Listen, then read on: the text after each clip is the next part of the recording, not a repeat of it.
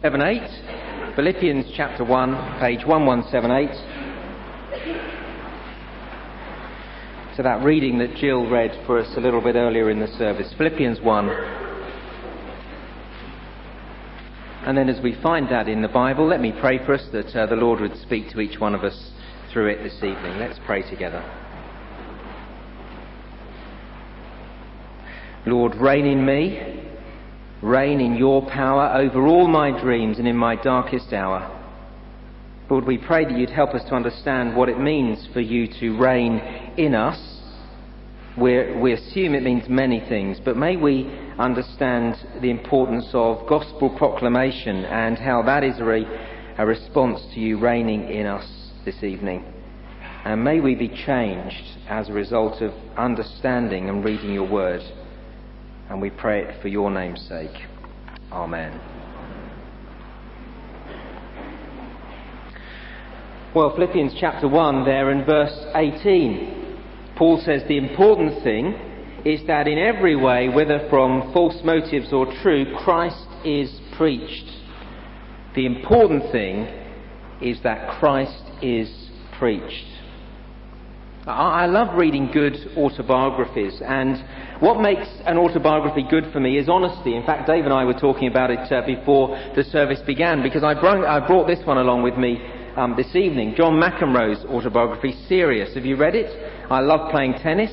Uh, that's one reason why I uh, love this autobiography. The other reason is because um, he's so honest. It is such a good read.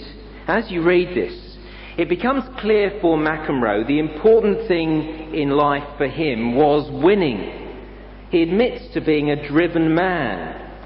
Listen to what he says as he looks back at what was undoubtedly a very successful career, possibly one of the most successful tennis players in the history of the game.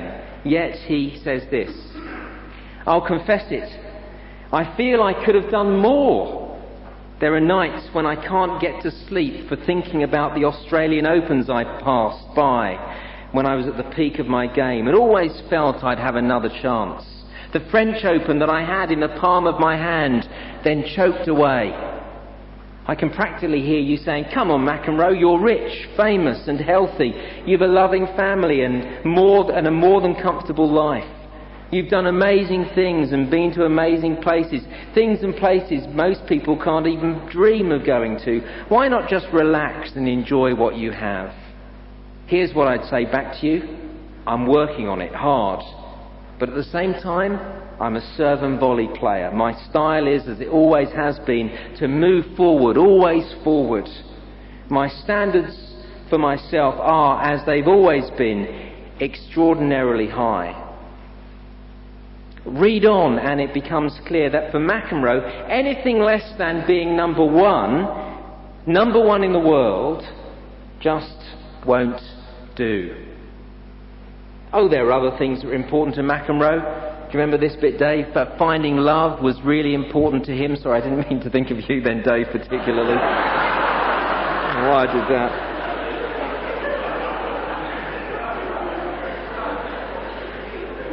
Finding love was really important to him. Being in a rock band was really important to him. But uh, there's no doubt what the important thing was. It was being number one. Now, you may not be driven to that extent. Few are, which is, I guess, why few make it to the top of their field. But what's the important thing in your life?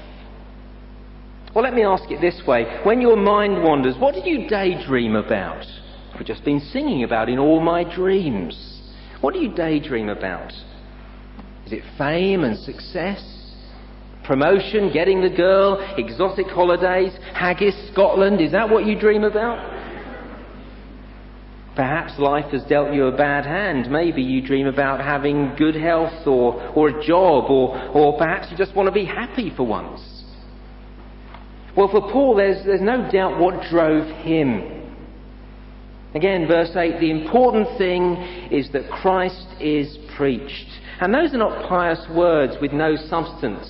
You know, I, you or I could write those words and people say, yeah, he doesn't really mean it. Not with Paul. Once Paul had met the risen Jesus on the Damascus road, his whole life was devoted to making Christ known. If you know anything about Paul, you know these words in verse 18 are oozing with sincerity and integrity. The important thing is that Christ is preached.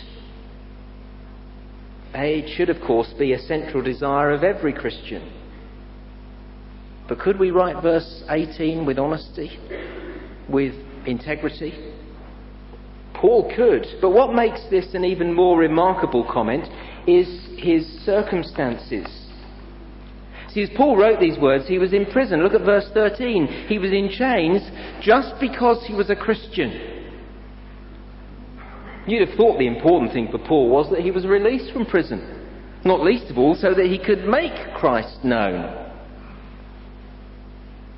And what's more, uh, look at what prompted him to write these words. In verse 17, it's clear that some people were preaching Christ in order to cause problems for Paul. But what does it matter, he says? The important thing that is in every way, whether from false motives or true, Christ is preached. For Paul, the desire to have Christ preached far outweighed his personal comfort or his public reputation. And then look at the end of the paragraph, there again in verse 18. When Christ is preached, Paul rejoices. And because of this, I rejoice, he says. Now, there's another great test to tell us what is really important to us. What makes your day? What makes you happy? Uh, what, what, what makes you want to celebrate? What makes you want to get on the mobile and tell your friends? What you and I rejoice over is a great test of the important thing in my life. Now, for Paul, it was that Christ was preached. Verse 18, because of this I rejoice. In a nutshell, the advance of the gospel was at the centre of Paul's aspirations. It was everything to Paul. And of course, it should be for any of us who calls ourselves Christian. This should be the important thing for us as individual Christians and as a church family. Uh, what else matters, really? Strip it all away, and what else really matters? Uh, from an eternal perspective, what else is going to last? Than that we have preached Christ and that people have heard about him and indeed responded to him. What else is going to last? Our career? Our love life? Our bank balance? Our travel plans? None of that. Maybe you're an unbeliever here. Maybe you've, you've come and, and you've come to, to see what it's all about. We're thrilled you've come. Thanks so much for coming. It, it, it is eternity that drives Christians. It is getting an eternal perspective that makes us so long to tell people about Jesus. That's what Paul was about. He knew that when you die and face the living God one day, the important thing is that you know you're going to spend eternity with Him. If you can get hold of that, you'll begin to understand what we're really all about um, here at Christ Church Fulwood. For those of us who are Christians, you see, this should be the thing for us as a church family and as individuals. Wouldn't it be terrific if people looked at us and said, the important thing at Christchurch Fulwood is that Christ is preached? Other things are secondary. That's the important thing for them. But desperately, that couldn't be said of everyone in the church in Philippi. If you're taking notes, here's the first point. Some had stopped preaching Christ. As many of you will know, the letter to the Philippians is a letter of great joy. It's a letter of tremendous warmth. In chapter 1, verse 3, Paul is thrilled every time he remembers the Christians in Philippi. In chapter 1, verse 5, he's thankful for their partnership in the gospel. Uh, and in chapter 4, Paul commends the Philippians for their financial support in gospel ministry. They really had put their money where their mouth was, as you'll see if you want to read chapter 4, verses 15 and 16. Yeah, they were a terrific church, and yet some in the congregation in Philippi had taken their eye off the ball. They'd lost sight of the important thing. So turn with me to chapter 4 and verse 2.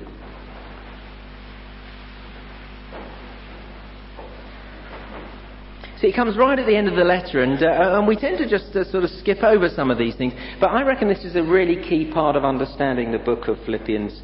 Chapter 4, verse 2 Paul says, I plead with Euodia and I plead with, plead with Syntyche to agree with each other in the Lord. See, here are two women who just can't get along, Euodia and Syntyche. Because of their arguing, some have nicknamed them odious and so touchy. Well, whether you like those words or not, you get the idea. And they're not people who are on the fringes of the church. They were powerful leading women. Who knows what the argument was all about? It may have been a doctrinal dispute. It may simply have been a personality clash. It doesn't really matter what the issue was, their disagreement was hampering the work of the gospel.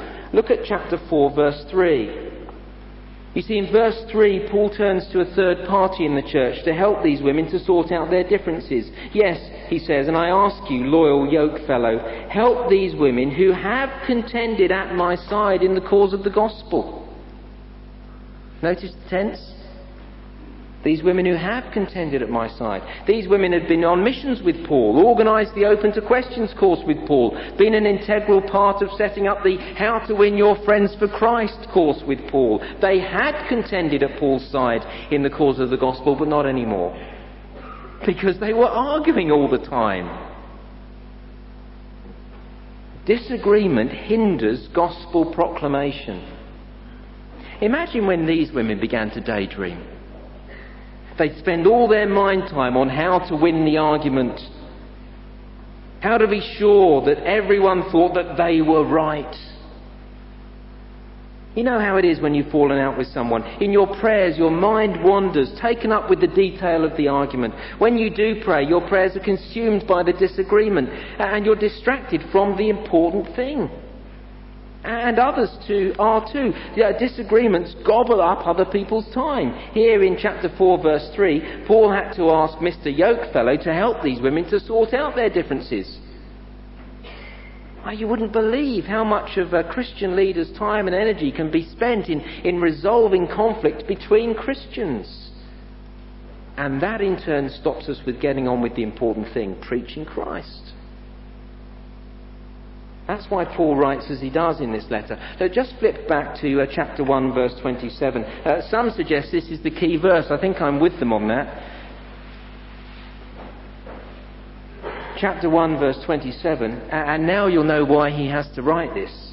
Whatever happens, conduct yourselves in a manner worthy of the gospel of Christ. Then, whether I come and see you or only hear about you in my absence, I will know that you stand firm in one spirit contending as one man for the faith of the gospel.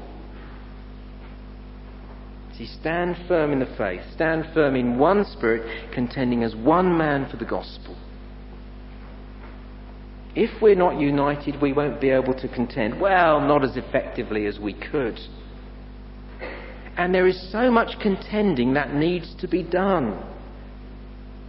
There's contending that needs to be done in a world that has rejected the gospel and the Lord Jesus.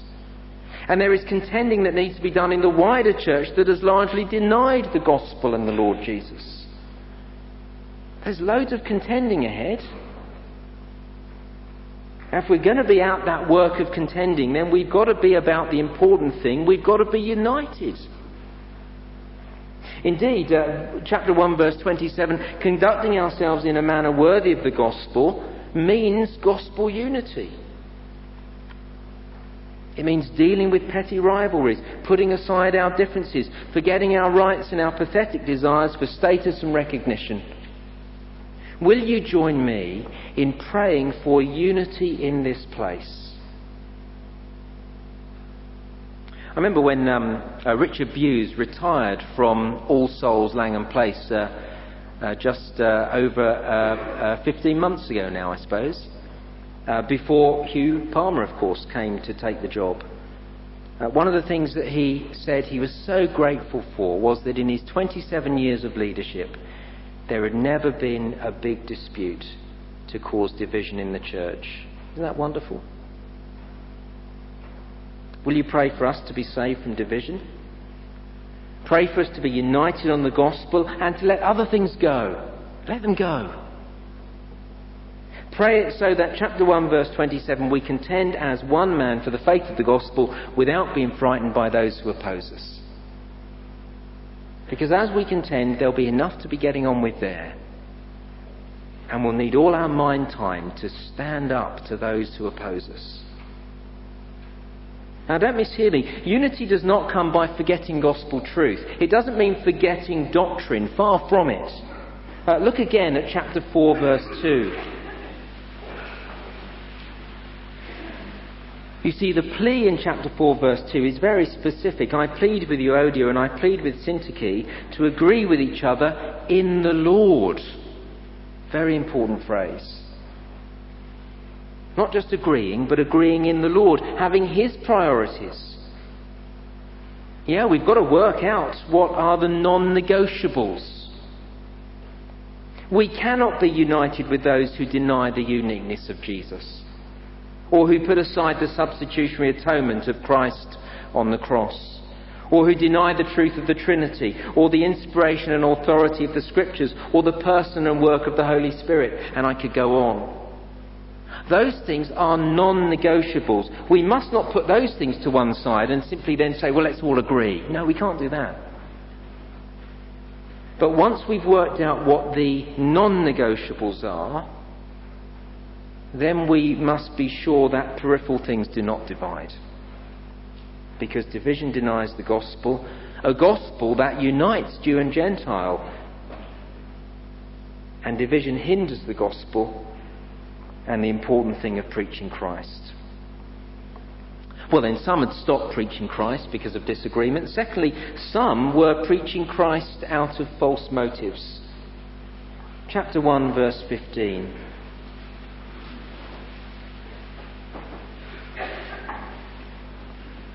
Paul says, chapter 1, verse 15, it's true that some preach Christ out of envy and rivalry, but others out of goodwill. The latter do so in love, knowing that I'm put here for the defense of the gospel. The former preach Christ out of selfish ambition, not sincerely, not sincerely, supposing that they can stir up trouble for me while I'm in chains. But what does it matter? But what does it matter? Here then is another problem in Philippi false preachers. Not false in doctrine, but false in motive. They were, verse 17, preaching Christ out of selfish ambition. It's difficult to know exactly what was going on, we're not told, but uh, the best option seems to be that Paul's imprisonment gave others the chance to be shakers and movers in the church in Philippi. You see, Paul was out of the way now, and this was his chance, or their chance, to, to be recognised in the church, to have a position of influence, to be somebody.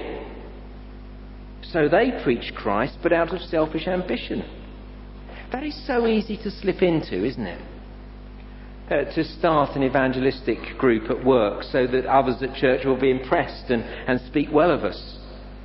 Uh, to start a Christianity Explored course at university so that I'll be voted onto the exec next year.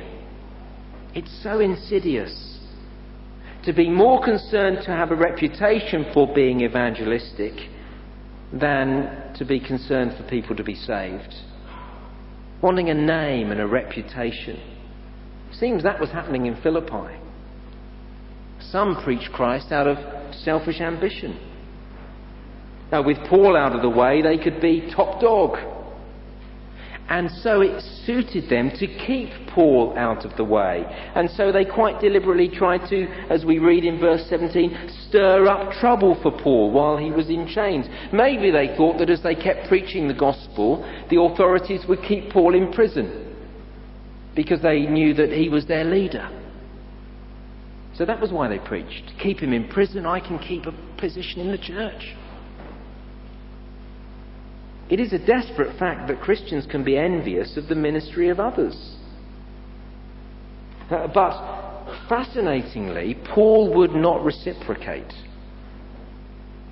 You see, the former, verse 17, preach Christ out of selfish ambition, not sincerely, supposing they can stir up trouble for me while I'm in chains. But what does it matter? The important thing that is in every way, whether from false motives or true, Christ is preached. Remarkable! Isn't that remarkable? Would you have been able to write that? Would I be able to write that? I'd have expected Paul to say, but I'm innocent, or, or don't listen to these troublemakers. But no, he says, verse 18, what does it matter? That's the extent to which Christ being preached is Paul's heartbeat. So challenging, isn't it? the one thing Paul did not consider was his own comfort, or his own reputation, or his own bruised ego. The important thing for Paul was that Christ is preached, not that Paul was vindicated or loved or exalted or exonerated. Some of you will know, if you know a bit of uh, Christian history, that uh, the great Christian preachers of the 18th century, John Wesley and George Whitefield, disagreed theologically with each other over some pretty big theological issues. But when Whitefield was asked about Wesley's theology, listen to how he replied. Mr. Wesley and others with whom we do not agree in all things will shine bright in glory. That wonderful thing to say of somebody you don't agree with theologically. At another time, Whitefield wrote to Wesley himself. He actually wrote a letter to him, and he said this The regard I've always had for you is still great, if not greater than ever. And I trust we shall give this and future ages an example of true Christian love, notwithstanding differences in judgment. Well, I think they did leave that for us. An example of true Christian love, that even though they disagreed, they spoke well of one another. That's a remarkable thing to do. Isn't that what Paul is doing? George Whitefield wrote, another church leader who disagreed with Wesley's theology was Henry Venn. He also wrote to John Wesley. He wrote this I have often experienced your words, meaning his preaching, as thunder to my drowsy soul. It is the request of one who, though he differs from you, and possibly ever may on some points, yet must ever acknowledge the benefit and light he's received from your work and preaching. Whitefield and Venn are great examples of people who rejoiced that Christ was preached. That was the important thing to them. And that's what's going on here. Incidentally, Paul is not saying that motives don't matter. Of course, motives matter. I remember shortly after I uh, first uh, started leading Bible studies, it seems uh, some years ago now, as I was leading Bible studies, I became aware of the horribly mixed motives I had when I was doing it. Wanting people to pat me on the back, stroke my ego, tell me how great I was, tell me that they didn't know how the churches existed before I started leading Bible studies, that sort of stuff. I spoke to a wise Christian leader about it who'd been encouraging me to lead these Bible studies, and I said to him, You know, I'm going to have to stop leading Bible studies. Uh, my motives are so wrong. We talked about it for a while, and he said wisely to me, Keep leading the Bible studies, but deal with the motives. Well, that's what Paul goes on to deal with in this letter. You see, he points to Jesus as our example par excellence. Look at chapter 2 and verse 3. Do nothing out of selfish ambition or vain conceit, but in humility consider others better than yourselves. Each of you should look not only to your own interests, but also to the interests of others. Your attitude should be the same as that of Christ Jesus. Now he's pulling out the big guns, isn't he? Who, being in very nature God, did not consider equality with God something to be grasped, but made himself nothing, taking the very nature of a servant, being made in human likeness, and being found in appearance as a man, he humbled himself and became obedient to death, even death on a cross. As that letter was read in Philippi, as that part of the letter was read in Philippi, don't you think Euodia and Syntyche would have been cut to the heart? Can you imagine how the self seeking preachers would have felt when that bit was read?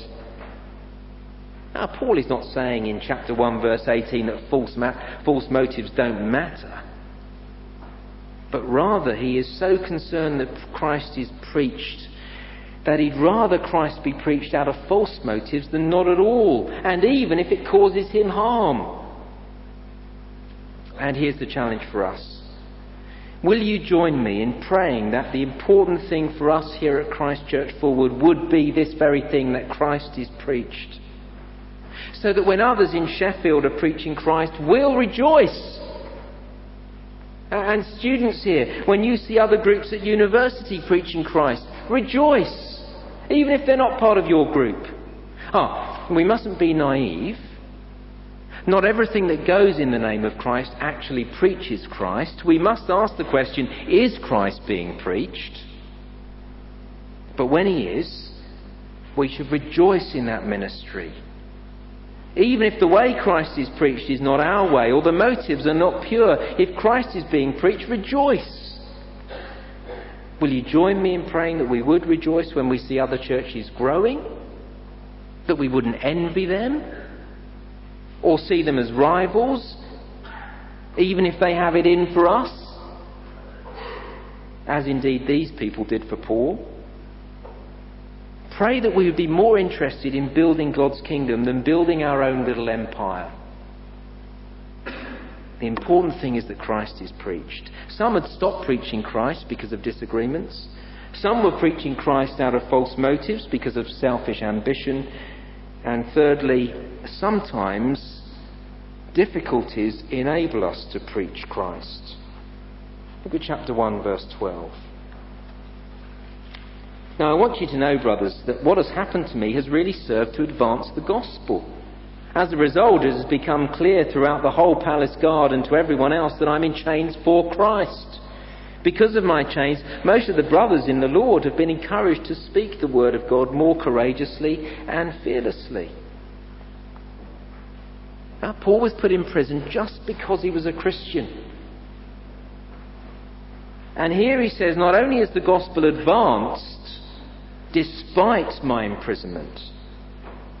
But Paul says, because of my imprisonment, the gospel has advanced.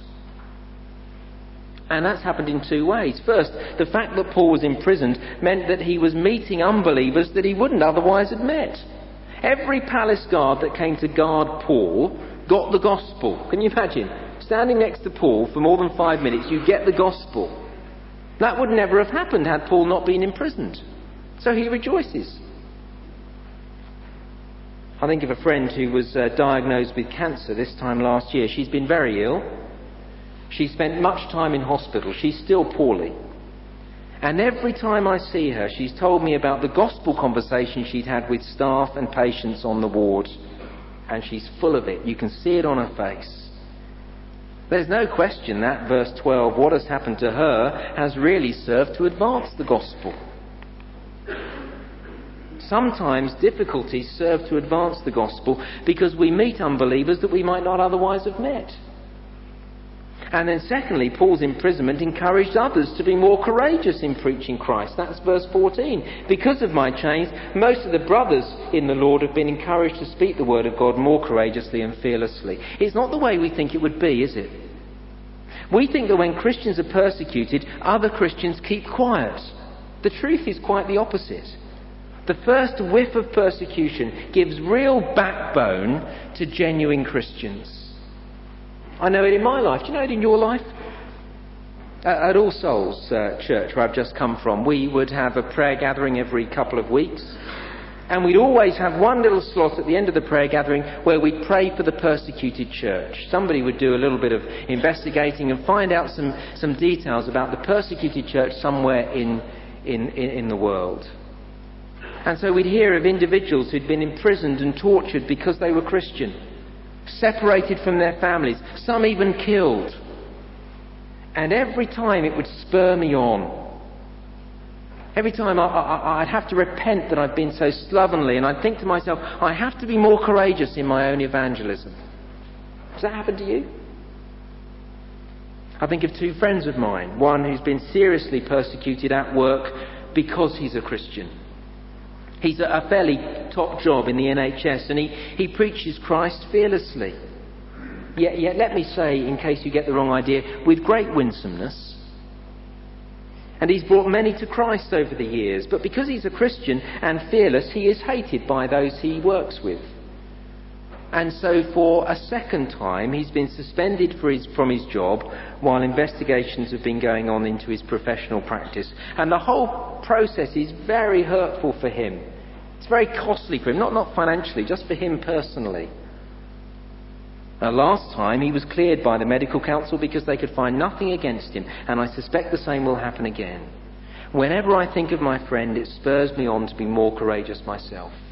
If he's prepared to go through that, then surely I should be too. And I think of another friend, a clergyman, who stood up for gospel truth in these recent days. And the Church of England in his area has dragged his name through the mud and threatened him with all sorts of actions that are totally out of order.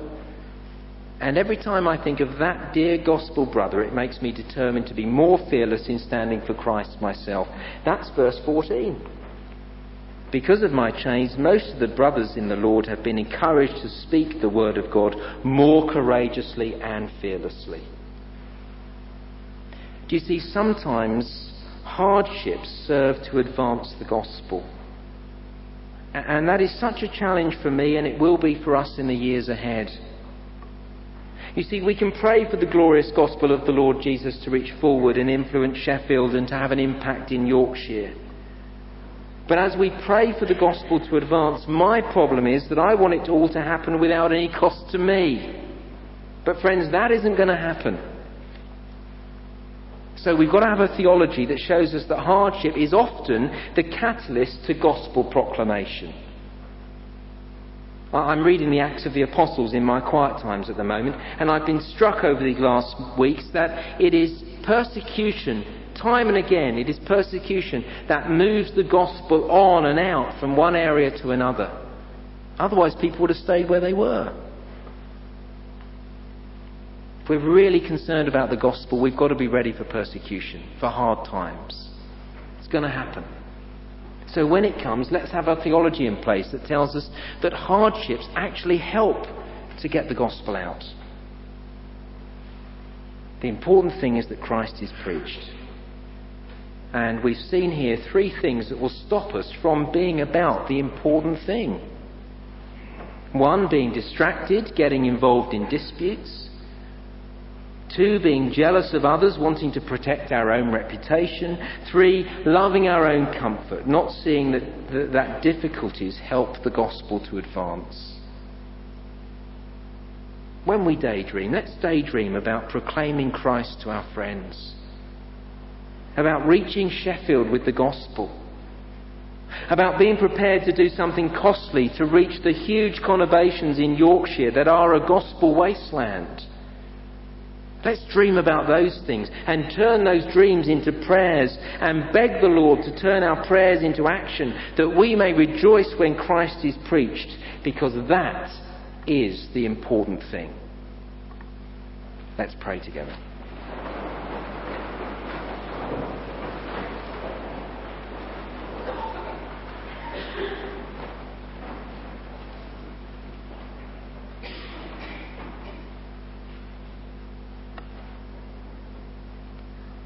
What does it matter? The important thing is that in every way, whether from false motives or true, Christ is preached. And because of this, I rejoice. Our loving Heavenly Father, we ask you for unity in this place. We beg you to save us from division. May we be united on the gospel and on gospel truth so that we can contend as one man in one spirit for the faith of the gospel. We pray that Christ being preached will become everything for us, so that we rejoice when we see churches growing, when we see gospel, the gospel being proclaimed, that we wouldn't envy others or see them as rivals, that we'd be more interested in building God's kingdom than building our own little empire. And we pray that we be prepared to suffer personal loss and discomfort for the sake of the gospel being proclaimed in Fulwood, in Sheffield, in Yorkshire, and the ends of the earth. And we pray this through Christ our Lord. Amen.